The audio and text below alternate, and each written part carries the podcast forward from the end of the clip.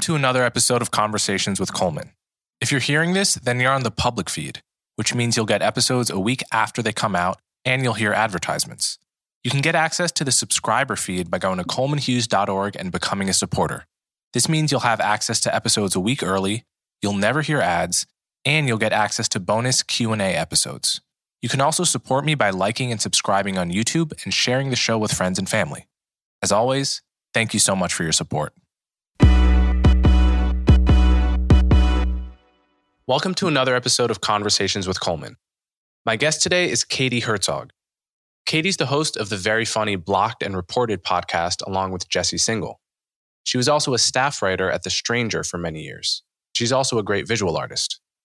In this episode, we talk about Katie's upbringing as a lesbian in a less than accepting environment.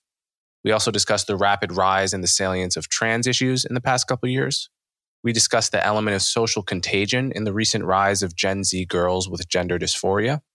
We discussed the mission creep of gay rights organizations.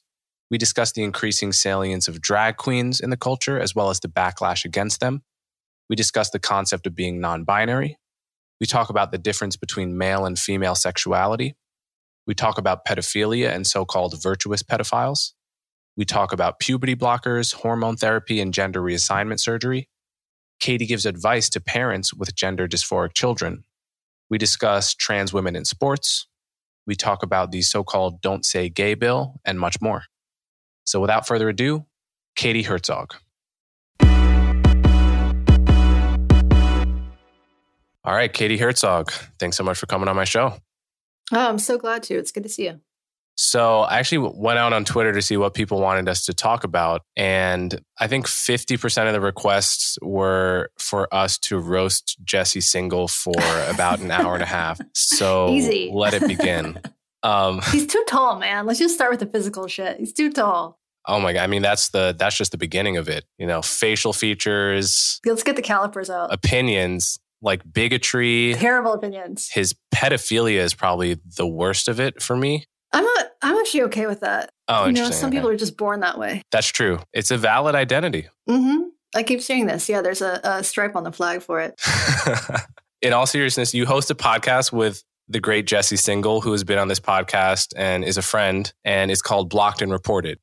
And uh, it's really a it's an excellent podcast. You guys break down news stories and who's wrong on the internet, and delve into Twitter controversies in a way that is entertaining and you always have good takes on the latest Twitter controversy of the day. It's, I think it's something a lot of, if my audience doesn't know, I think it's something a lot of people in my audience would enjoy. Thanks, Coleman. I, yeah, I think there's probably a lot of overlap between our audiences. Yeah, Kmele accuses us of being fifth column fan fiction, and I think there's some validity to that, but we, we try to do our own thing a little bit. Yeah, Michael Moynihan accuses you of being uh, a fifth column cover band. yeah, it's fair. It's fair.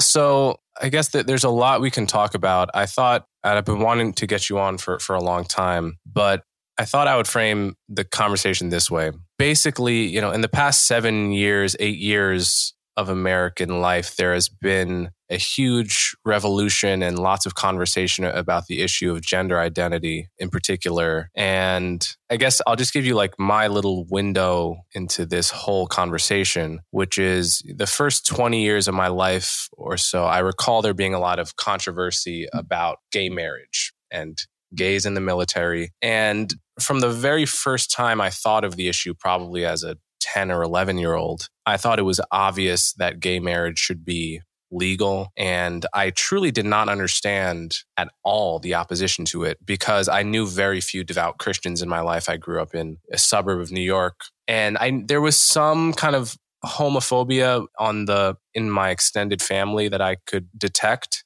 but um, you know the answer seemed obvious to me and then the answer legally came very quickly gay marriage became the law of the land and the conversation seemed to have resolved itself on the right issue kind of quicker than I had expected. And then, and trans issues were not very salient to me in the first, I would say, 18 years of my life. And then in the past seven, we've been dealing with a whole different set of questions. Not can you get married, but a set of questions that seem to me to have less obvious answers like what should the protocol be for a kid with gender dysphoria? You know, how many years of counseling should such a kid need to have before medically transitioning? Um, you know, what what do we do with trans people who commit crimes and go to prison? Which prison do you go to? These sorts of questions seem to me a lot less obvious than the you know the question people were asking in 2010 about should gay people be allowed to get married and so that's kind of i've felt i can see often see both sides of the issue and i guess broadly it's incredibly difficult to be a person with gender dysphoria. It's an incredibly confusing and tough and unlucky lot to have. And there's a side of the conversation which quickly will support the pro trans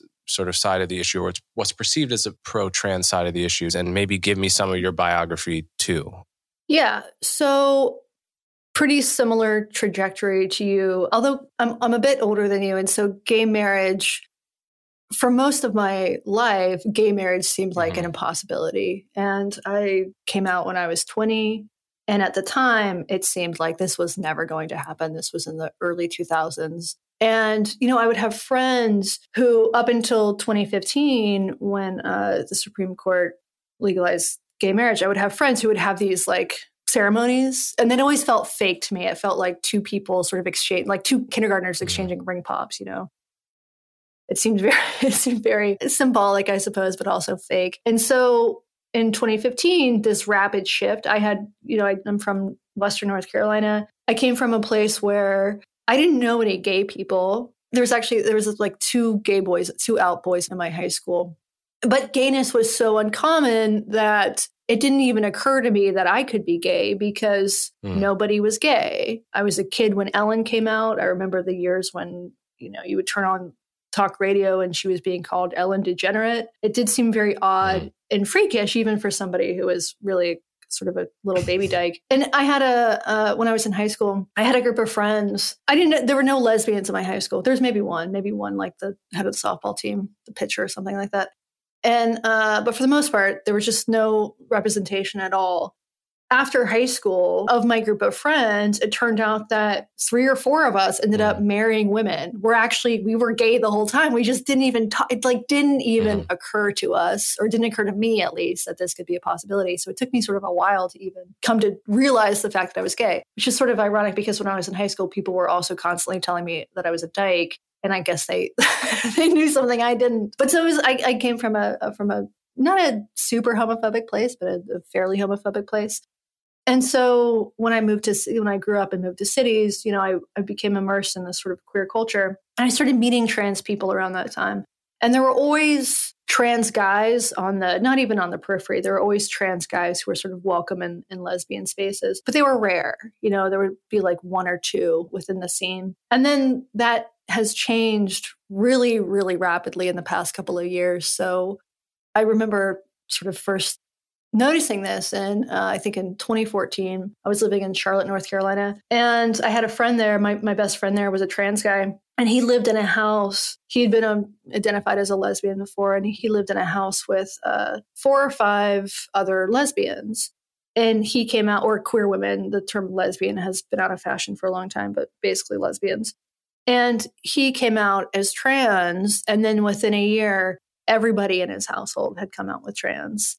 And he told me this, and I thought, like, this is statistically impossible. This something weird is going on here. This is this must be an anomaly. So this was 2014, so however six years ago. And in that time, I have seen that that pattern repeats among different households, different communities, different scenes over and over and over. So when I moved to Seattle, I was friends with uh, about five other dykes.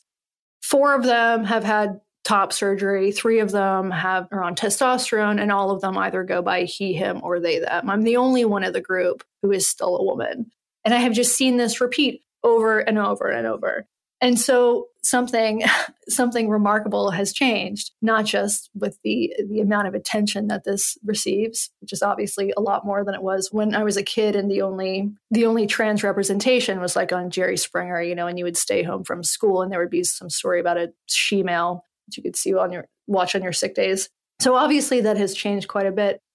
I think that there's a couple of forces at play here. I think part of it is that after the success of gay marriage, you had this infrastructure, groups like HRC, the Human Rights Campaign, and these various state and citywide groups that had been really focused on gay marriage for years. That was the issue.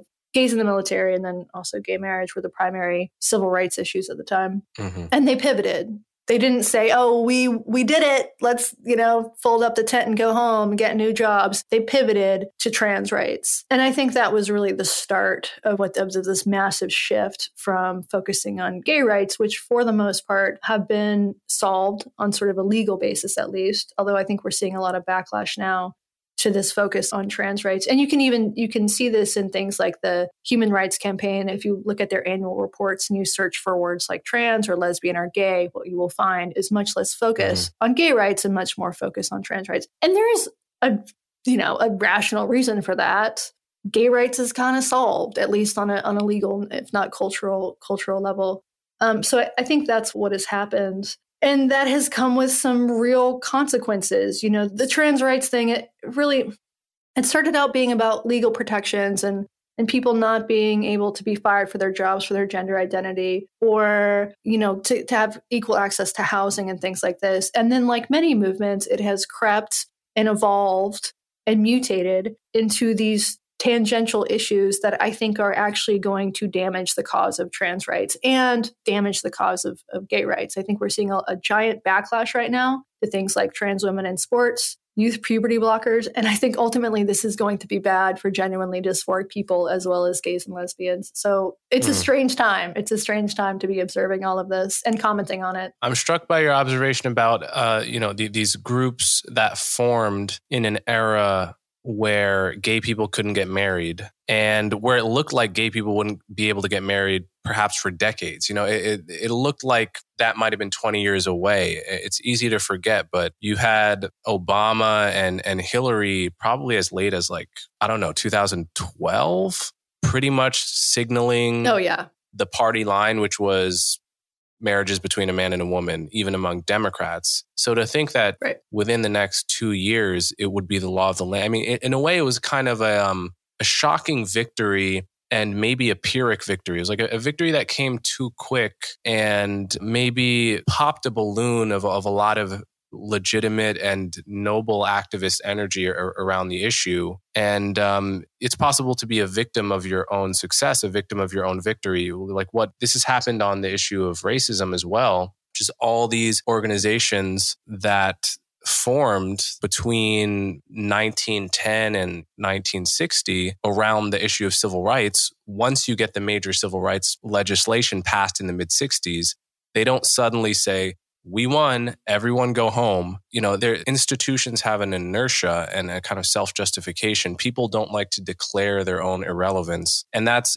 it's kind of an unhappy situation or paradox for them to be in because you can commit yourself to a really important issue. And God forbid you win, it becomes, you become this kind of you declare your own irrelevance or, or, you risk having to do that or verge into you know things that are more and more minutia mm-hmm. yeah i think you're totally right about this. Activists activate. That's what they do. They do activism. And and so and i understand that just sort of a self-preservation mode you know you've spent your life working on this thing it would feel more natural to pivot to the next thing but the next thing is smaller and smaller and smaller and then all of a sudden we're talking about trans women in, in women's sports, which, you know, I mean, if you think about the last 70 years of the civil rights movement, this is mm-hmm. the thing that we're focusing on. Like, this is the issue of the day. In some ways, I think that shows a real success that, you know, right now the big fights are over Lia Thomas and a, you know, divorced father of two who wants to be called Brenda and use the women's mm-hmm. room. You know, in a way, there's some some beauty to that. It shows that progress really has been made.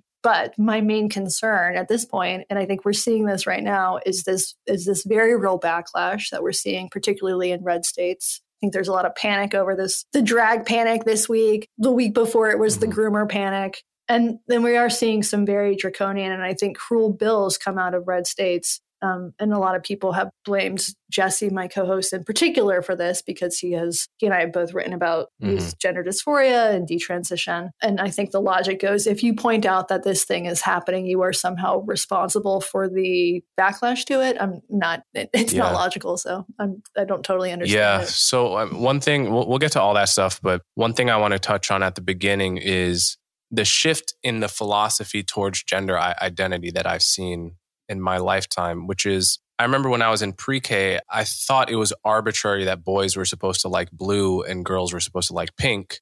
And I was a little contrarian. So I would say that I liked pink just to mm-hmm. piss my, mm-hmm. w- in my head, to piss my stupid teachers off and to show them that I understood all this stuff was arbitrary, just to be a little douchebag. Mm-hmm. Uh, I mm-hmm. didn't actually like pink. I just liked to be you know, I just like to show that arbitrary things were arbitrary as as a three year old or four year old. But basically, what I recall of the ethos of that time, which again, I, I grew up in a pretty progressive place, was there's no right way to be a boy. There's no right way to be a girl. If you want to be a girl and you love sports and you love cutting your hair short and you like roughhousing with the boys, that's a perfectly valid way to be a girl. Uh, we you would we would have called it a tomboy. You're a tomboy. That's fine. If you want to be a boy and wear dresses, that's fine. You know, like they, that's a valid way to be a boy too. One thing I and many other people have noted is that the current attitude, especially among trans activists and progressives, seems to be importantly different in that if you display the stereotypical behaviors of the other sex, then perhaps you really are the other gender, right? Perhaps your gender identity is not a boy if you like to wear dresses, and that may seem like a distinction without a difference, but it could be material in that the latter attitude potentially puts you on a track for eventual medical transition and social transition and pronoun transition. Whereas the first would put you on a track towards being, you know, oh, Katie's a tomboy, she's a tomboy, and whatever attitude people have towards that. So I'm curious if you also observe that difference in philosophy. Oh, absolutely. Yeah, this is something I people are probably sick of hearing me complain about this. Yeah, in the first uh, the first version of this, the way that you were raised and the way that I was raised, there was an expansion of the idea of gender roles. I think this was easier for. I think it's always been easier for girls, at least in in my lifetime, right, to be gender yeah. nonconforming or gender role nonconforming it you know because women wear pants it is it is a little bit weirder for a, right. for a boy to wear a skirt um, and there's probably going to be some oh, bullying lot, that yeah. comes along with that but yes the whole idea right the whole idea was to expand what it meant to be a boy or what it meant to be a girl your sex doesn't define who you are or what you can do and we've seen a retraction in recent years I think the not, the whole idea of non-binary is sort of a bristling against that. I still object to the idea of being non-binary because I think it's it's sort of a selfish individual act to say I'm opting out of gender roles, but you still you who are who are still female, you you have not opted out of this. So I have some problems with that whole concept. Um, but no, I, I think you're right, and this is something that people slightly older than me, people like Meghan Daum, who's raised in the 70s, have talked about. You know, in, in the 70s, this this idea everybody wore wore overalls. You know know, it was this uh, much more gender neutral. Today, it's really hard to find even children's clothes that are non-gendered. Toys are much more gendered. Uh, so I think part of this is uh, is market forces sort of imposing this on people. And this is not to say that I don't think there are actual differences between males and females. I think this is one of the things that I fight with feminists about. I think that there are some inherent differences, biological differences that make men more prone to certain things and make women more prone to, to, to, other things. I don't think there's anything wrong with that. But yes, this idea that, you know, you, you see this in the literature, like little kids' books. There'll be some kids' book about that's sort of supposed to be a pro trans book. And in the book, it'll be, there'll be a picture of a little boy who says that he doesn't like, he, you know, he doesn't like the color blue. And then all of a sudden he's a girl now. And I find that deeply regressive. Gender dysphoria there's obviously a huge argument about this, but gender dysphoria, in my mind, is a, basically a medical condition. It's a mental health issue. It's something that people have had for a long time, and it typically emerges really young in life. I don't think that a an infant could uh there's this some liberals and gender ideologues will say you know babies can signal signal that they're born in the wrong body i don't think babies can actually do that but I, I think even perhaps toddlers can you know they say things like i you know i wish that god had made me a boy or i wish mm. that god had made me a girl or something like that that's real. The distress is real. And I think people should, there should be adequate and evidence based treatments for that. But there's this other thing going on often called rapid onset gender dysphoria, which is much more socially mm-hmm. influenced. And a lot of people want to deny that this exists, but you can just look at the numbers and you can look at the population of kids who are now showing up to gender clinics. It used to be there were more boys, natal boys, natal males, than girls would go to these clinics. In the past decade or so, as these numbers have spiked of patients appearing at these clinics, the vast majority of them mm-hmm. are natal females. You know, and so we're supposed to ignore that forever it is known it is known that girls especially pubescent girls are intensely subject to social pressure. It is very important for girls to, to fit in. You know, when I was in high school, Every other girl was anorexic, bulimic, or a cutter. That was the thing. The ones that weren't were goth, or maybe all of maybe all of the above. But now it's become this. We've attached these identity labels to this thing, and once something becomes an identity, you can't question it. It becomes sacrosanct. So it makes the, the conversation intensely difficult to have because of the backlash and the, of course, the uh, the allegations. If you question this stuff, that you are literally killing trans people, which I get quite often. Yeah, I think there's, I think the vibe shift is coming, but uh, over the last few years, we've seen just really bad ideas spread. I think, especially among uh, adolescents and children, the people who care for them. Question what would you do if your business had to hire someone great fast? Here's a hint you need Indeed. Indeed is the hiring platform where you can attract, interview, and hire all in one place. Instead of spending hours on multiple job sites searching for the candidates with the right skills, Indeed helps you do it all in one place. Find great talent faster through time saving tools like Indeed Instant Match, assessments, and virtual interviews. With Instant Match, over 80% of employers get quality candidates whose resume on Indeed matches their job description the moment they sponsor a job, according to Indeed data. No other job site takes care of you like Indeed does, because with Indeed, you only have to pay if an applicant meets your must have requirements. Indeed puts you in control of what you pay. You set your must have job requirements and only pay for the applications that meet them. There's a transparent flat fee per application and you can pause your job posting whenever you want. When you sponsor an Indeed post, you're 4.5 times more likely to get a hire, according to Indeed data worldwide. Even better, Indeed's the only job site where you only pay for applications that meet your must have requirements. Indeed is an unbelievably powerful hiring partner, delivering four times more hires than all other job sites combined, according to Talent Nest. Join more than 3 million businesses worldwide that use Indeed to hire great talent fast. Visit Indeed.com slash conversations to start hiring now. Just go to Indeed.com slash conversations. Once again, that's Indeed.com slash conversations. Terms and conditions apply. So I want to read one statistic that blew my mind. And I believe I read this in Abigail Shrier's book. What was that book called? Irreversible damage. Yeah, she wrote Irreversible Damage, I think last year, and it got banned from Amazon for a while, and I think later reallowed as an anti-trans bigoted book but she basically is making the point you just made about rapid onset gender dysphoria about the reality of social contagion. And social contagion this is I mean, there's nothing unique on the trans issue on the point of social contagion. Social contagion we've been seeing on all kinds of issues. There was an Atlantic article a few months ago about an outbreak of social contagion of Tourette's syndrome among mostly among girls and, mm-hmm. and among girls that are on TikTok. There will be there's these TikTok Tourette's influencers that will show you their Tourette's, their tics, and doctors all around the country have been seeing inexplicable rise in girls with Tourette's and all of them are on TikTok and there's really no other explanation other than that these girls are following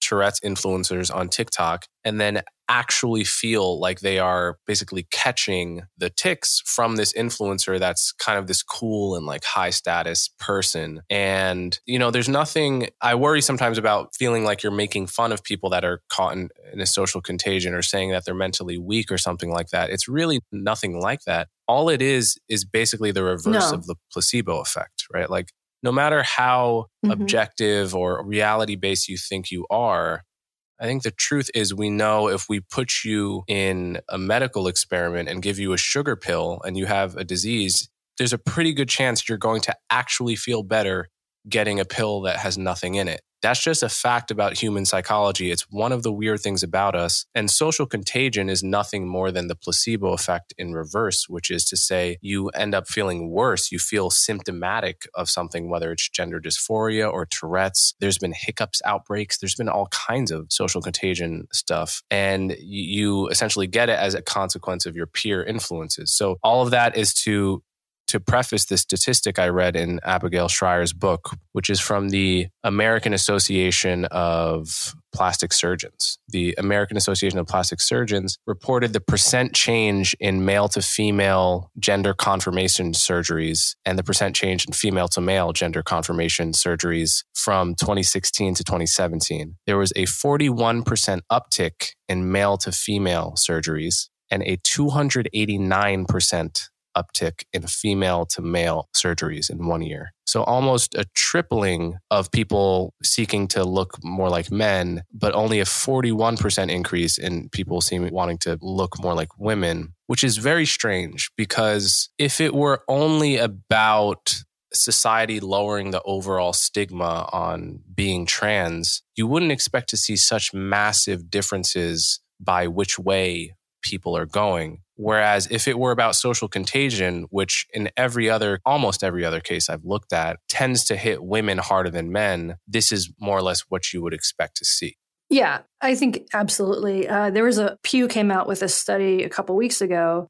About 5% of young adults in the US now consider themselves trans or non binary. That's a huge percentage. And it sort of flies in the face of this rhetoric that gay activists have repeated for a long time born this way. And it's made me sort of change my mind about about about that idea that you know sexuality and gender identity are something that that you're born with. I think in genuine cases yes that's true but i think there's something else going on here. And this isn't necessarily a bad thing. I think it's bad if people medicalize a condition that they don't have, that they are going to regret later. That's certainly bad. But just inherently, humans are a mimetic species. Everything from fashion, music, the food we eat, the dog breeds that we have, the number of children that we have, all of these things are influenced, our politics, the names that we give our children, all of these things are influenced by the people around us. That's just inherent to being a human. And we're supposed to pretend that this one aspect is somehow outside of that. Yeah. So I guess I do feel there's a difference between sexuality and gender identity. So, like with sexuality, with my sexual orientation, you get evidence of exactly what you find attractive from your body. And it's actual evidence that mm-hmm. is in principle observable by a third party, right? Like you could, and people have done, do mm-hmm. weird studies where they show you porn and they, they like hook up electrodes to whatever and, and see what arouses you.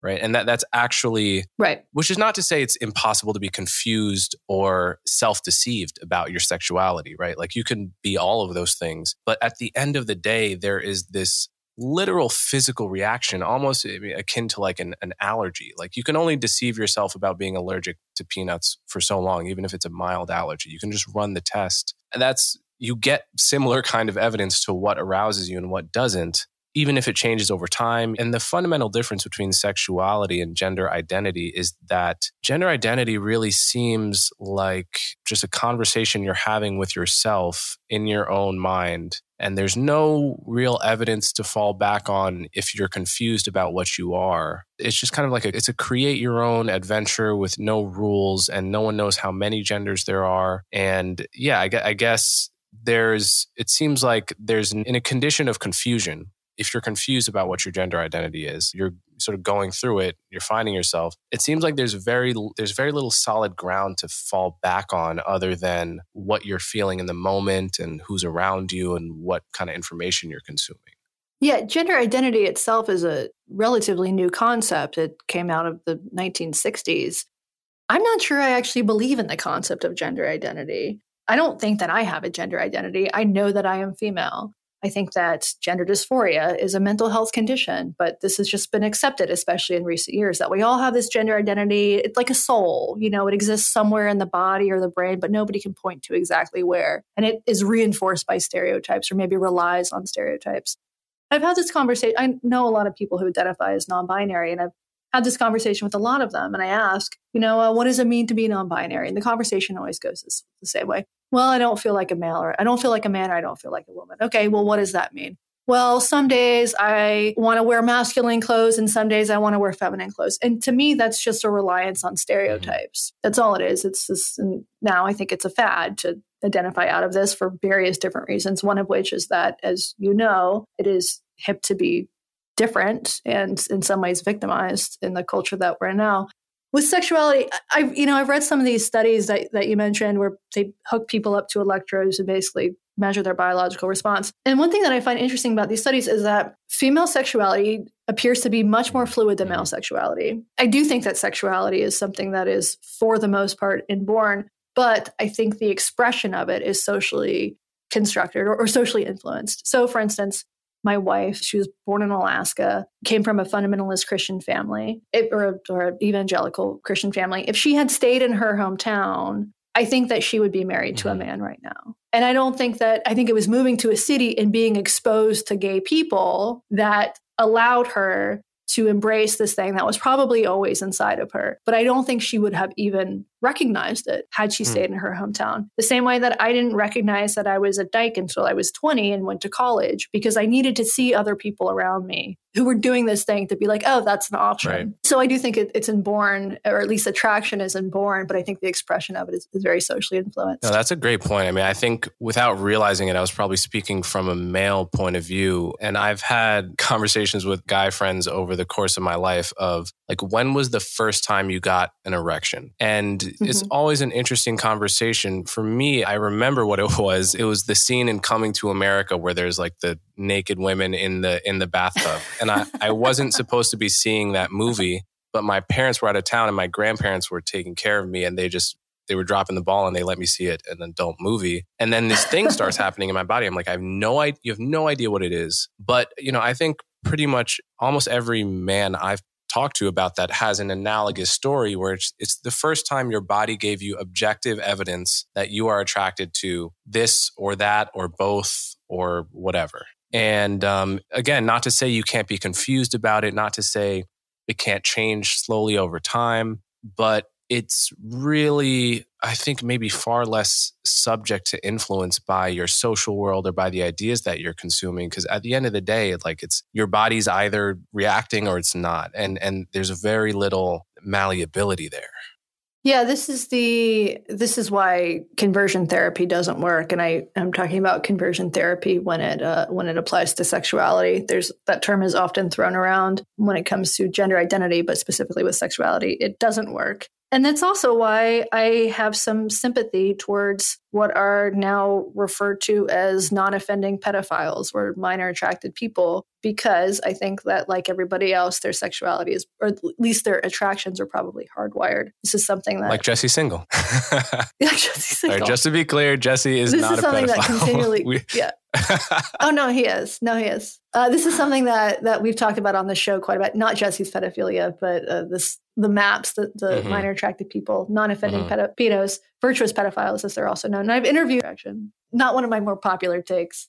Well, yeah. I mean, I, I don't know. I guess it's hard for me to see how you could disagree with it. I mean, mm-hmm. if someone like Ted Bundy, who clearly, this guy clearly just enjoyed, he just enjoyed killing women. He got off to it and he was sick. He was mm-hmm. psychotic if he had somehow rationally determined that to have the willpower to just not do it, to just spend a lifetime fantasizing about it and I don't know, channel it somehow and just watch yeah. movies or something and just just get the energy out some other way. Of his two options, that's the far better option and for people that are built with something where they just do want something that is wrong and they recognize that, I don't see how you could how you could truly blame them because none of us are you know all, all, of us who aren't pedophiles are at some level lucky not to have been born that way. Oh absolutely. This is not something that anybody asked for. And many child molesters are not actually pedophiles. Pedophilia is a paraphilia. It's in the dsm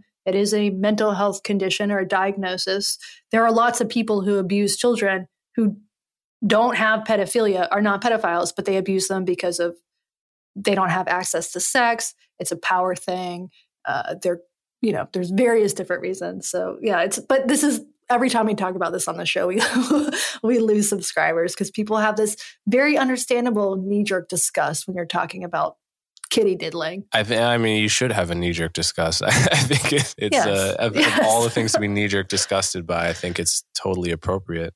Okay, so I, I guess I want to I want to talk about sort of hormones and transitioning because I've talked about this a few times before on the podcast and I've gotten messages from parents of kids that are, you know, 14, 16, 18 who identify as trans and don't know what to do because basically how I see it there is unsolvable paradox which is if you're a kid with gender dysphoria and you're 15, 14, 15 years old basically one of two things.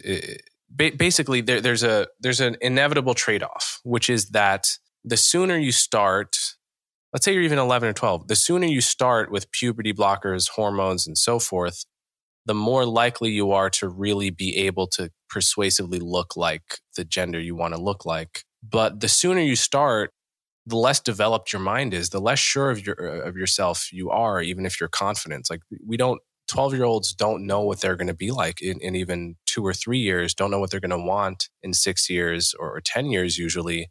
So there's a trade off between how early you start and how likely you are to regret your decisions. And it's very difficult in the general case to answer what is a parent to do there? You know if your kid is is telling you stably for years i mean there, there, are cases where people have wanted stably for years to be the other gender and then at 22 25 years old have detransitioned and regretted that decision. So what is um what insight would you have to give? I mean you're not a doctor obviously but like what insight from from studying this issue would you have to give to, to people dealing with this impossible trade-off where every decision seems like it, it can turn out horribly yeah, this is really difficult. And I get this question a lot. The first thing that I do is I refer to parents who need support to other parental support groups because this is something, especially if you're in a progressive milieu, this is something that you probably can't talk to your friends about, or maybe can't talk to your friends about because this narrative has proliferated.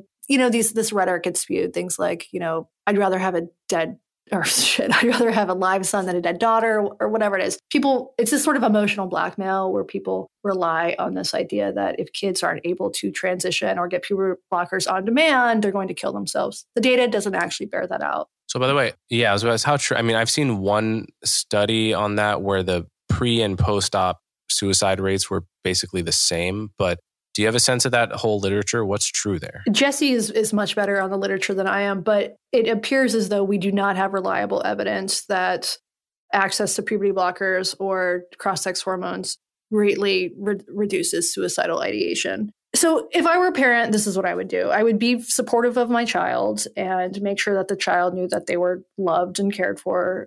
But I would also probably not allow my kid to get puberty blockers. And the reason for this is because you will hear activists will say that puberty blockers are 100% reversible. This is not true. There are lots of consequences to taking puberty blockers, even if you do, even if a child has is genuinely dysphoric. And I should say, I think there's a big difference between a child who, from the age of three years old, starts saying, God gave me the wrong body and has genuine phys- distress with their physical body, not their gender roles, but their physical body, and someone who around the age of puberty starts exhibiting signs of gender dysphoria.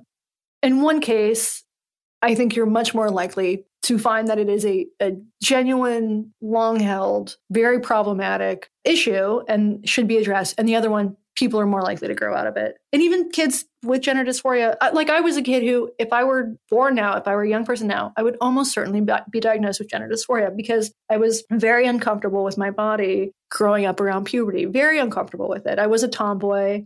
You know, the only girl in Little League, I was, I was that sort. And I grew up like most people with gender dysphoria do to just be a lesbian. And that's fine. That doesn't require medical, lifelong medical intervention. But okay, so back to blockers. The reason that I would not let my kid, if I were a parent, use puberty blockers is because the side effects are serious. There's issues with bone density. So if you just Google Lupron side effects, you'll find these stories of kids who are given Lupron, not even for puberty blocker. That is the that is sort of the big puberty blocker, but kids who are given them for precocious puberty, and they have things like spinal fractures when they're really young. They have get diagnosed. So this is kids that are going through puberty at like eight years old or something. Yeah, Yeah. And they, uh, and then, you know, they end up with osteoporosis as young people. So there are issues like that. That's real. But even if these kids, let's say you have a kid who is deeply gender dysphoric, has been from a young age, will probably want to transition and you feel solid. You think that this is the right thing to do. And of course, people can always change their mind, but you think that this is the right thing to do. The kid thinks it's the right thing to do. If you take puberty blockers, in some ways, and it depends on if you're male or female, it's obviously easier for females, so trans men, F to M, to pass than it is for males, male to females to pass. But if you go on puberty blockers, let's say you're, if you're a girl, a female, and you want to be a boy, puberty blockers make you shorter that's not going to help you pass. If you're a male and you take puberty blockers, your penis won't develop. This is it depends on what it's called the Tanner stages of development, but if you take it in the earlier earlier stages of development, you get basically a micro penis. If you have a micro penis, there's not going to be enough flesh to make a, a viable neo vagina. This is what happened to Jazz Jennings, who is one of the most famous trans kids in the world, who is now an adult and had had to have something like four corrective surgeries because uh, her penis wasn't big enough to turn into a vagina. There's also issues with sexual dysfunction. So kids on puberty blockers, not all of them, and it depends on what stage you go on, but kids, some kids who go on puberty, blockers will never have an orgasm in their life. And if you're a kid who doesn't understand the concept of orgasm, I don't think it is ethical to ask a child who cannot possibly conceive of what they are mm. giving up to give up this thing before they can even mm-hmm. conceive of it. So I've sort of come around on puberty blockers. I used to think with thorough diagnosis, kids who g- deeply and genuinely persistently dysphoric, maybe it's the best option. I don't think that anymore. If there were no, if these side effects didn't exist, I would probably change my mind, but they do exist. And I don't think it is fair to condemn a child to a lifetime of no orgasming for their entire adult life before they can understand it. So for me, it's just a basic consent issue. But social transition is a different thing that is reversible. You can sort of ease into it. I have sympathy for these people. I, I know a lot of trans people, and some of whom I think, you know, probably would have, if given the option, taken puberty blockers and been happy for it. It would have been the, the right decision. But I just think you can't consent to something that you can't mm-hmm. understand mm-hmm. in this particular case. So I would I personally, obviously, I'm not a doctor. What people should do is is find a, a, trustworthy clinician and therapist to talk to. I would personally, I would not give my kids puberty blockers. I also, however, have a dog who still has his balls, so I'm I'm I'm in general in general I'm against the medical interventions. Right, right. I won't even castrate my dog, much less a child. Maybe you're not there.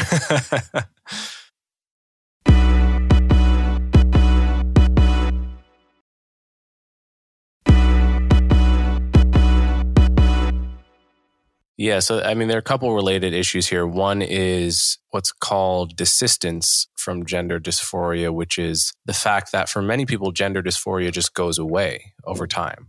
Like whether, yeah, whether because they're going to therapy and they, you know, I've read, I spent time reading the subreddit. I think it's called r/detrans, which is you know over twenty, I think over twenty thousand mm mm-hmm. people that are at various stages of detransitioning which is to say they've they transitioned to the other gender and are now regretting that decision and transitioning back. Or uh, some of them are desisters, people who had gender dysphoria and then just no longer have it. And I came across a lot of people that a very common story on that subreddit is I thought I, or I did have gender dysphoria for a few years. And then I did mushrooms and I realized that I could be okay in the body that I had. Mm-hmm. Or you know i'm i've been autistic my whole life and i began in my teens really fixating on this concept of being the other gender and just thinking about it every day. And then, you know, I dropped acid or I got high once and I realized that I'm I was I was fixating on it as a kind of anxiety coping mechanism or, or something and that I shouldn't actually it doesn't actually mean that I'm trans. I don't think I'm actually the same as someone who has a stable trans identity. And there was, you know, there's one post I read which broke my heart, which was a, a person who said, you know, they were absolutely sure that they were trans. They were like, you couldn't even talk to them. You couldn't introduce any amount of doubt or skepticism. And they, I think they got surgery and then had one of these experiences where they realized that they were fixating on something that wasn't actually the problem. They were depressed or they were it was some other mental illness temporarily expressing itself as gender dysphoria. And now they were saddled with all of these post surgical complications. And um, this is a part of the conversation that's considered taboo in left wing spaces and will occasionally get your tweets censored or your book censored but it's impossible for me to not want to throw the spotlight on those these people because they're going through something that may be avoidable may have been avoidable with better and more open conversations and it is is has to be a part of the story that's worth talking about. Yeah absolutely and we don't know how many people have detransitions there, there's better numbers, I think, eh, sort of historical numbers on desistance because you can look at the number of people who have gone through gender identity clinics who end up not going on uh, cross sex hormones. And those studies have been done for decades. And they all show basically the same thing, which is that somewhere between like 60 and 90% of people, at least back uh, before this this wave of ROGD would desist, and, and many of them would grow up to be gays and lesbians because gays and lesbians tend to be more gender nonconforming. It's obvious. so I was talking about detransitioners in general, and um... and so when it comes to detransitioners, we don't know even we don't even have an approximation of the number of people who have detransitioned or who regret their transition because so many people are lost to follow up during these studies, and very few detransitioners go back to their surgeons or their clinicians and say, Hey, buddy, you got it wrong for whatever reason. That tends to be something that people don't do. So clinicians aren't even getting the messages from their patients who are unhappy, um, which detransitioners should probably take that extra step and so I wrote a piece on detransitioners in 2017 for The Stranger at Seattle's Alt Weekly. And I interviewed maybe five or six detransitioners, one of whom has now retransitioned. And they all told me that they basically found other coping mechanisms to deal with their gender dysphoria. And a lot of them had to do with physical exercise, dance, really connecting with their body in a way that they hadn't before. You know, I think that exercise, I hate this, but I think that exercise is a solution to many of uh, many of life's problems. And I hate this because I fucking hate to exercise. It's a terrible solution.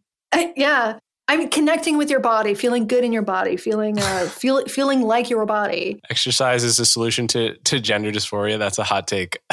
you know, I think that exercise is a is a works to combat depression and anxiety. I don't do it, but I think it's much easier to take the pill, you know. But I, I do think that there are other things that people can do to alleviate their dysphoria. and true. the problem is, is that yeah. there's this trend within mm-hmm. therapy so that somebody goes to a therapist complaining about something and they leave with a diagnosis of gender dysphoria. And we saw this, I think there's some parallels between satanic panic and the, re- the repressed memory craze of the 1980s and 90s, where somebody would would go into a therapist mm-hmm. experiencing depression and leave believing that their father had taken them to a cave and raped them for 10 years. It's probably not as dramatic as what happened then. But this is something that I've talked to a number of people about. You know, they have depression mm-hmm. and anxiety. There's a connection with autism, as you mentioned. And instead of addressing the underlying issues, they go to therapists, which sort of are fast track. The idea is that transition is the solution to all that ails you. And I can see why, because if you mm-hmm. watch YouTube videos or follow trans influencers, it is oftentimes posed as the solution to all that ails you. And I think that uh, for some people, it probably is if their one issue is gender dysphoria, but if there are underlying conditions, just changing your sex or trying to appear to change right. your sex is not going to solve all of your problems. Yeah, I think one thing is that depression is really a, a hell of a drug. Like if you're depressed for prolonged periods of time, often you will do you will do or try anything that seems to hold a promise of curing it. And mm-hmm. if you're depressed and you're you're also, you know, not exactly the stereotype of your gender, it can be very easy to go down a rabbit hole online and be quickly convinced and hopeful that this, and sort of put all your eggs in the basket of gender transition as the reason why you are sad in life. And um, mm-hmm. it's always it's always a guess and a hope. It's a hope that if I get the surgery, I will be happy. And like you said, I mean that can be true. It's hard to know. It's it's actually impossible to know before you do it whether that will actually make you happy. And that puts people in a, in a very difficult position because you're just, you're essentially betting on something that has a lot of side effects. And if the bet turns out the wrong way, then you may be out lots of time, money, effort, and health complications. It's just impossible to know how to address something like that. On the other side, if I picture being the parent that says no to every request that my gender dysphoric kid asks of me, from puberty blockers to testosterone uh, to hormones, if I just say no, no, no, I'm basically risking my I could just be risking my whole relationship with my child. It's like they they may just yeah. hate me for the rest of their lives, right? I may just basically sacrifice, I'm risking that at, at the very least. And that's so difficult for a parent to do. Yeah. And that's, I think that's true of parenthood in general. You know, and the teenage years are so traumatic in some ways and dramatic and there's so much turmoil. I mean, even kids without gender dysphoria, lots of them hate mm-hmm. their parents. Ideally, you grow up and you grow out of it. I talked to a trans guy recently who transitioned as an adult and I was asking him if he, given the opportunity, if he wishes that he could have taken puberty blockers. And he says no, because he he didn't have that option, because he transitioned as an adult. He knew that this was the right thing. He had lived mm-hmm. as a mm-hmm. woman and it didn't mm-hmm. work. It didn't work for him. So he, he knew that this was the right thing. And so he didn't have that lingering doubt in his mind that you might have if you made this decision when you right. were nine or 10 or 11 years old, which I think is another reason to be cautious. And we are seeing the, you know, these things come in waves, and we are seeing a sort of reversal of the the very liberal medical guidelines on this. Not as much in the U.S., but in Finland and I believe Sweden and in the UK, they're being much more cautious about widespread use of puberty blockers now for these exact reasons. Yeah. Um, at the same time, I I, th- I thought I saw something by a world authority on. Yeah, WPATH. Yeah, what what was it that they, they made some changes in the opposite direction? Yeah, so as well, right? WPATH, this is the World Professional Association for Transgender Healthcare, and they just they're in the. I don't know if it's formally been released, but Emily Bazelon wrote a piece in a New York Magazine last week. She got an advanced copy of, of the WPATH new guidelines, and they set the minimum limit for surgery at I believe 14 down from six, or maybe hormones. Uh, I should look it up actually. One of the ages went from 17 to 16, I think, or it was 18 to 17? Yeah, or six.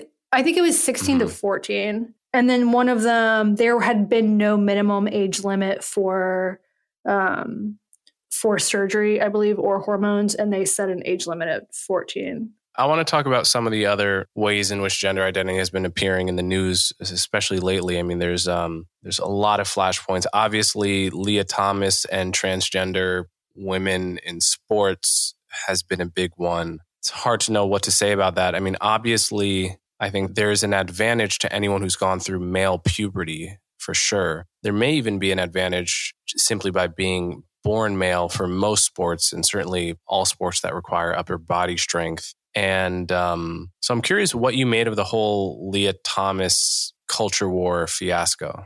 I found this to be a very interesting, of course, moments. Uh, some of the reporting on this was just egregiously bad. I hearing places like NPR pretend that there's no obvious biological physical advantage that males have over females was sort of a emperor has no clothes situation. Um, I saw yesterday. I, I think that there's been some shifts in the media on this in recent months. And yesterday, the New York Times published a piece that said something like, "Scientists believe that males have an advantage of, of females over sports." Yeah, no shit, really. Do you remember? Uh, there, I remember there, there was an Onion article maybe ten or fifteen years ago that that read um, study shows stabbing monkeys with a knife causes them harm yeah yeah this is what this is what is, what is happening but you will still see lots of people say that males don't have a biological advantage, or even if they do, it doesn't matter, is because the value of inclusivity is more important than fairness. So, uh, this swimming International Swimming Association (FINA) just this week they established new guidelines, basically saying that if you're under the age of 12, if you have if you have transitioned over the mm-hmm. age of 12, then you can't swim with with females. I think that's and then they so they established three categories: male, female, and open. I would have done things a little differently. Um, for one thing, yeah, uh, twelve to me, twelve year old boys do I think have a physical advantage over twelve year old females. Um, so I probably would have set the age lower to like nine or something. But I also am against puberty blockers, so that's basically saying that that if you're born male, you can't compete with females. So that, which is what I believe. I do believe that they have a, you know an advantage. This emerges during puberty, but I also don't believe yeah. that kids should get puberty blockers. So But in terms of establishing this third open category, I would have just established two categories, female and open. That way, yeah, that because a third category, there's just like how many, it's a small number of people. So who's going to compete in that? Although, I mean, if, if it really is 5% yeah. of youth, then there could be whole trans leagues. That's true. There could be. That's true. That's next. But one suspects that that 5% number is heavily influenced by social contagion. And if the culture changes to where it was, you know, eight years ago, those numbers may go far down when it's when there's less of a cachet to being trans. Yeah, that's what I anticipate that this this is not going to be a stable identity that people have throughout their adult lives. When it comes to the sports thing, I thought mm-hmm. this is a really dumb hill for trans activists to die on because it is so obvious to everybody with eyes that males have a biological advantage and people will deny it. I saw Megan Rapinoe made some statement about how inclusivity is more important and also if males had a huge biological advantage then trans women would be dominating women's sports. I don't care that Lia Thomas is a better swimmer than these women. Lia Thomas shouldn't be in the race in the first place. To me, winning has nothing to do with it. It's just it's unfair. And also, as a woman, mm-hmm. do I really want someone with a penis in the locker room with me? No, I don't. So there's other issues there. And I thought just from you can look at the polling on this, Democrats are obviously far more likely to uh, to think that trans women should be permitted in women's sports than Republicans are. But it's still they're not there's not huge majorities of people who think that trans women should be allowed in, in female sports. So I think this was a losing issue on the part of trans activists a really dumb thing to glom onto. And I think that we're seeing a lot of actually transphobic and homophobic backlash because of this, this push from, from trans activists. We're seeing bills that will criminalize youth transition. I am not in favor of mm-hmm. youth transition, but I'm really not in favor of, of mm. parents, of kids being taken from their parents, like Governor Greg Abbott has threatened to do. In Texas, these laws are, are very draconian. I think they're very cruel and bad. And I think they're a direct response to this pushing on the left, pushing too far on this issue. You know, I, all of this stuff was sort of sort of inevitable, but it's like it's this pendulum. It swings back and forth. You know, things go crazier on the left, and then they go crazier on the right, and then they go crazier on the left, and then they go crazier on the right. And those of us in the center are just sort of here watching it and I also I'll say like even if you object to youth transition and you think it's a bad idea and kids sh- shouldn't transition, even if you think that these laws criminalizing it, you should be against these laws because if Texas passes a law criminalizing youth transition, California, Oregon, Washington are going to pass a law mm. stating that kids don't have to have parental permission to transition, which is actually happening now. So if you want fewer That's kids to transition, yes, this is happening. So if you want fewer kids to transition, you should also not be in favor of these laws. We need to get to some sort of rational center that is based on evidence, and we do have some evidence about whether or not these things work. Unfortunately, these you know medical institutions have been mostly captured, at least at this moment. Yeah, it is. It is um, increasingly people don't trust therapists, doctors, school counselors, teachers. And increasingly, I, I don't trust any of these authorities. I mean, the, the, I would say the older I get, the less and less I trust the sort of bureaucracy of so called experts on most issues, especially any issue that's been politicized race, gender. So often, ideology comes before evidence and expertise, and frankly, IQ or, or innate talent uh, or, or, skill or expertise or um, preparedness, all of that stuff, when ideology gets involved, it comes before all of that. And that's human nature, unfortunately. So the moment an issue gets politicized, the opinion of the public school teacher or, you know, the therapist is often going to stem from their ideology rather than a neutral, dispassionate look at the evidence. And once I know that, I become a lot more hesitant to you know throw my kid into the bureaucracy and, and, and trust that it will give them the answer that is consistent with the research. And there's this huge tension now, especially going on about parental control in the schools. And this is the origin of the so-called "Don't Say Gay" bill in Florida, and um, I'm curious if you had a, a, a, take on that bill. Yeah, I think the bill, like a lot of these anti-CRT bills, I think there is a way to get at the root of the problem, which is I think there is an actual problem in terms of this spread of, of what is some like wacky gender ideology among primary schools, primary school teachers. But this bill doesn't do that. The bill mm-hmm. was written in a way like like these CRT bills, too vague, too broad. If you really want to address the problem and not make this some political grandstanding, you would make it narrow and specific. But the way that it's written, the you know, it'll have a it'll have a I think a chilling effect on on gay mm-hmm. teachers who will be afraid to like talk about their spouses, things like that. So I think the bill wasn't it wasn't written to appeal to me though. The bill was written to sort of, sort of red meat for the base. Um, and I think the same is true of many of these these anti CRT bills. Yeah, it's um, there are ways to do this, but this this, this ain't it. I, I wonder if there are ways to do it, though. You know, I, I really more and more I think if if you try to use a law to outlaw the teaching of bad ideas, it may not be possible to write the language yeah. in a way that can't be abused. So it's so tough to know what to do because I actually agree with, mm-hmm. I think I agree with the mainstream conservative take about what the problem is. It's like, I follow libs of TikTok, okay? And if you go on libs of TikTok, you will find teacher after teacher after yeah. teacher that just came out of, you know, Columbia Teachers College and claims to be some sort of expert about gender identity and is going to teach your child in a way to leverage all of the child psychology that wants to please the teacher, right? Like children, they want to be the teacher's favorite, right?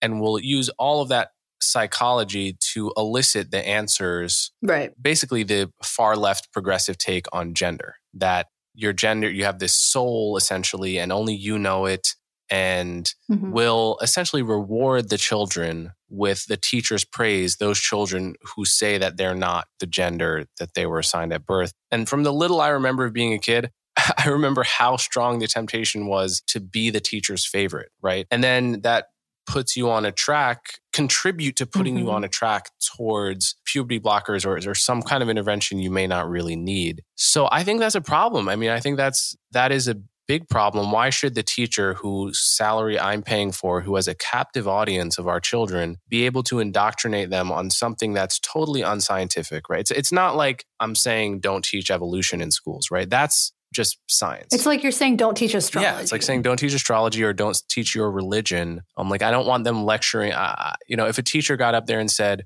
"Here's what happens after death: you burn in hell, and here's the way not to get there," that would piss me off because that's I should have the right to right. indoctrinate my kids or not, and I certainly don't want my tax money going to people that are not experts on the issue. Uh, you know, an issue where expertise isn't really even defined yet right? It's like not a scientific issue, gender identity. We don't know, we can't even agree how many genders there are, right? How could it be a scientific issue where the research all says this? So I, I agree with right. the problem, but I just, you know, when I see the so-called "Don't Say Gay" bill, which was, you know, name that's the name its critics give it, of course. The problem I have with it is is what you said, which is I have no problem with sort of banning sexual orientation or gender identity talk for like kindergartners through third graders. I don't remember being told any crucial information about those issues in class at that age. I'm too young to even understand it, really. But then it goes on to ban teaching those issues in a non age appropriate way to any age, which is who gets to define that? I mean, that's just going to be used by actual bigots to throw prosecution that at any teacher that says something that they don't like.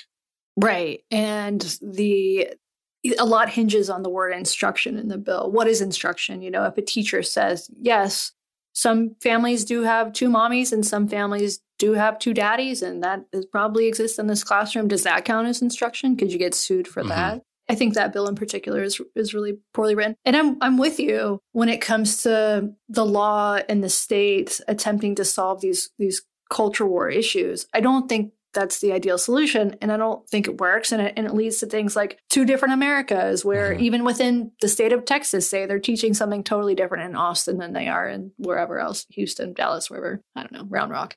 I think that's that's a problem. And I, I think you also you mentioned teaching colleges. I've I've interviewed a number of people who come out of teaching colleges. Teaching colleges have always been pretty far to the left. My mom was a, she taught in a teaching college. And I think that's increasingly true. And what they are turning out is activists, and activists go to their schools and they want to raise little revolutionaries. And they might not even see it as such. I mean, some of them are are transparent about that, and some of them aren't. Some of them just really believe that they're doing the right thing. Of course, it's just a matter of values. I think I, I was sort of at the end of a sentence there. Yeah, like uh, a lot of them want to raise little revolutionaries, and they they don't see it as Yeah. I have a question for you. sure. What do you think about teachers putting like pride flags and BLM flags in classrooms? Huh. That's that's a very interesting question. Um, I mean, on its face, it seems inappropriate. I immediately go to the shoe on the other foot test. You know, Right. like would I be would liberal parents be okay with an NRA affiliation symbol in a classroom? 100% not. Um, no, they wouldn't be, and they would they would come up with all sorts of arguments, uh, principled arguments about how it's irrelevant to teaching math to demonstrate your support of gun ownership and the NRA, or you know any any other right wing symbol. But BLM, people will often say it's not a political statement, right? Which obviously it is. It's, like saying pro life isn't a political statement. You're just pro life, right? right. It's like no, Right. well the, the You just love life. Exactly. If that were really, you know, obviously it's it's it's great to brand political causes as non-political, as simply affirming what any halfway decent person would believe. You know, I'm pro happiness. I'm pro, you know, that that's the branding. You have to get under the packaging mm-hmm. to understand what is actually being sold, and then we can agree or disagree about it. But I just don't see why a teacher should be able to bring politics into a classroom that is not about politics.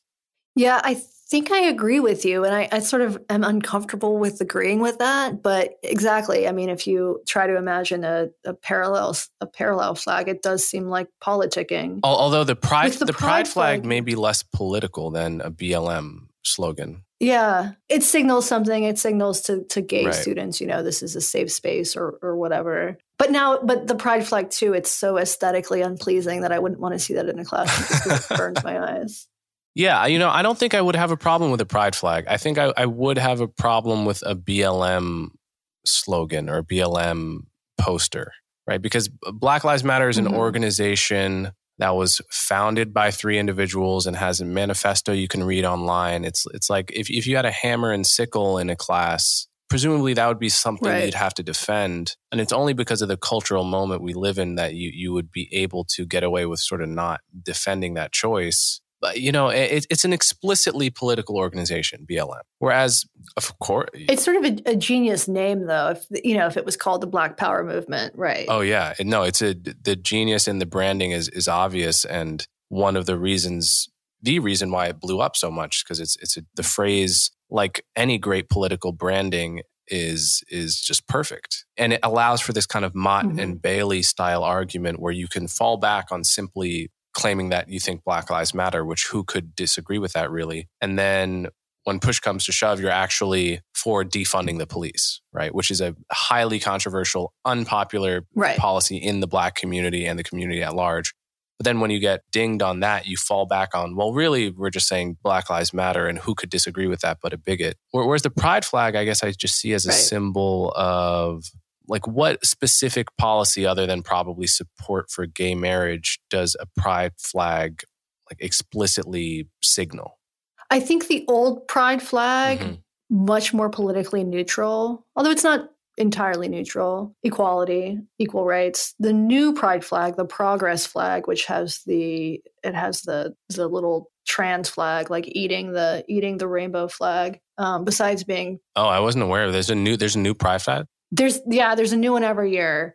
Oh, yeah. See, this shows you how out of the loop I am. Yeah, I just bought one recently. Someone made a, a sort of spoof pride flag that has every corporate logo you could possibly imagine in it, as well as the ISIS flag, the Antifa flag, the furry flag. It's hideous. It's hanging outside my house right now. It's got a, a hammer and sickle, um, as well as like the Google logo, the Amazon logo. Um, I'm waiting for somebody to steal it, and then I can claim to be a victim of a hate crime. But that one, I think the new it's called the Progress Pride flag. I think that one's a little bit a little bit more political, and it, it it's also just it's, I think should, we should ban all ugly flags. God hates flags.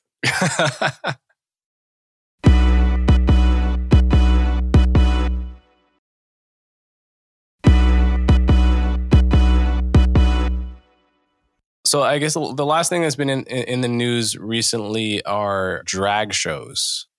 And I guess this breaks into two yes. different kinds of, I mean, there are drag shows where you have a drag queen. Uh, I'm not sure if that, is that still the term? Is that still the proper term? It's been, yeah, I think, okay. I think drag queen, drag queen, like doing a almost stripper like dance in public and it's like you watch it and you bring your it, it, almost seems like a tourist a tourist attraction like oh look at this we have this tradition of mm-hmm. men dressing up like very ornate and heavily made up women and then doing a almost like a pole routine. And it's you can feel however you want to feel about that. It's like it's awesome or it's gross or it's neutral it's however you feel about it. And then there are sometimes children at the shows. And then there's this separate thing of schools hiring drag queens to paying drag queens to come into class and read the class a book, you know, like dressed ornately. And and New York City has spent two hundred thousand dollars apparently on this for some inexplicable reason uh, over the past four years. So, what do you make of all that? Yeah, I, this whole thing is so confusing in some ways. I mean, the drag queen. This started with drag queen story hour, where drag queens would go read books to kids at libraries. I don't think there's anything inherently wrong with that about mm-hmm. that.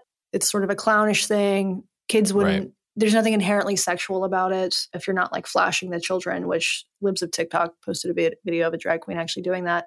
My basic take on this is that if a drag queen is doing something that would be inappropriate for a woman to do in public, then you probably shouldn't take your kids to do it. I don't think I think drag is an adult thing. I don't I don't think kids belong in in bars obviously. And also like who wants kids running around where you're watching that kind of shit. So it's not something that if I were a parent I would probably take my kid to, but like Ron DeSantis said that he was going to like order CPS to investigate parents who take their kids to drag shows. And that is also that is crazy that mm-hmm. and he's supposed to be the parental rights guy this is a parental right. Do I think it's inappropriate to take a kid to a, a sexualized drag show? Absolutely.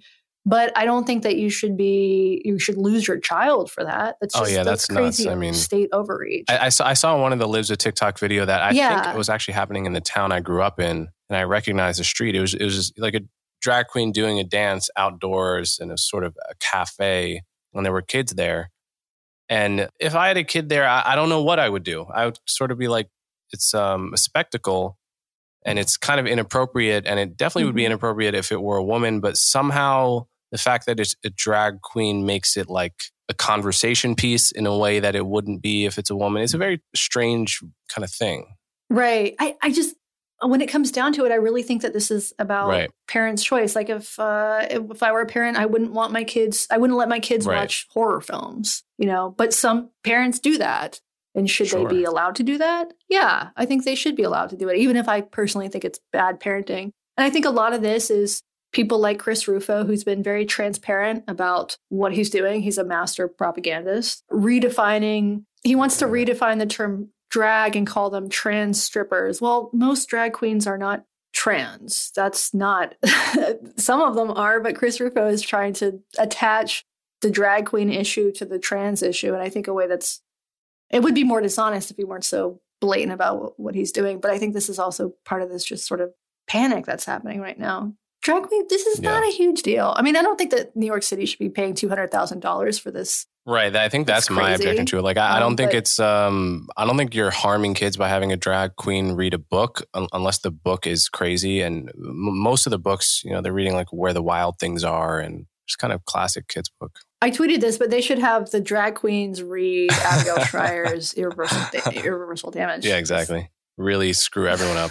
yeah. So, yeah, but I mean, obviously, it doesn't make me more excited to pay my taxes when I learn that you spent a quarter of a million dollars and like $50,000 in the last month hiring drag queens to read book that books that you could just have the teachers read, which I'm also already right. paying for as a taxpayer. It does not inspire confidence. Right. It really right. brings out my inner Ron Swanson in the sense that like, why the fuck is the government taking so much of my money and then just pissing it away when we have so many problems, right? Like mm-hmm. we, resources are scarce and our kids are failing in math and reading. And, you know, Richard Carranza, the school chancellor of, of, of New York, budgets $23 million to anti bias trainings to be spent over four years. $23 million to be spent over four years telling teachers, New York teachers, adults to be less racist to the kids. It's like, right. It's absolutely ridiculous. And you should get in on that. It's very lucrative. I mean, my God, it must yeah. be, you know, these DEI anti bias trainings at this point must be like a several hundred million dollar industry. If New York City alone oh, is absolutely. paying $23 million for it over four years, I mean, that's it really, it, it does actually, as a New York City taxpayer that materially sees my bank account change depending on what the, the city tax rate is, it, uh, it does bring out my inner libertarian to see see my money pissed away on things when there this city is like there, there's a homeless problem there's a crime problem the schools are shit in so many places. There are neighborhoods that you can't walk in like east harlem because you the crime on the on the street is so rampant it's like it's absurd and it totally de- it destroys my faith in uh, not that i had all that much to begin with but in public servants and how they choose to spend other people's money yeah, typically you can get parents to come in and, and volunteer to read to their kids' classrooms for free. They will do that. Mm-hmm. That happens. That's a thing that people do. Maybe they should have the parents dress up in drag or the teachers dress up in drag. I think part of this comes from the immense popularity of RuPaul's Drag Race. We could probably blame RuPaul for this that drag has gone from something that was subversive and adult to something that was family friendly and now something that is in classrooms and libraries. Mm-hmm. I think concept creep really, uh, or mission creep, creep is a, a sort of convenient explanation for many facets of our current moment. Yeah, no doubt. And, um, well, we've come to the end of this. I think we've dealt with everything. I think we've solved everything, everything we actually. Solved I think we solved it. uh, you're welcome, world. The one podcast that's in them all. Yes. Well, uh, if you don't know, Blocked and Reported, uh, Katie Herzog and Jesse Singal. Go listen to it. It's a really fun podcast. And um, what else are you up to these days that my listeners should be aware of? Uh, not much. Just hanging out, watching Netflix. Yeah, Seen yeah. any good shows lately? So, uh, what am I watching lately? I just watched Dope Dopesick. That was pretty good. I do a, a periodic podcast with Nellie Bowles on Bari Weiss's That's right. I, I heard the Yep, I heard the last episode this week. It's really good. TGIF every Friday. That's honestly It's not every Friday. It's like it's like every third Friday. It's whenever we feel like it. But yeah, that's pretty much it. I'm on Twitter. Otherwise, um, I'm usually sitting in my backyard with my dog. nice. What are you on Twitter? Kitty something? Kitty Purrzog. Kitty Purrzog. Yeah. All right. Well, thank you, Katie. Yeah, it's great to talk to you. If you appreciate the work I do, the best ways to support me are to subscribe directly through my website, colemanhughes.org, and to subscribe to my YouTube channel so you'll never miss my new content. As always, thanks for your support.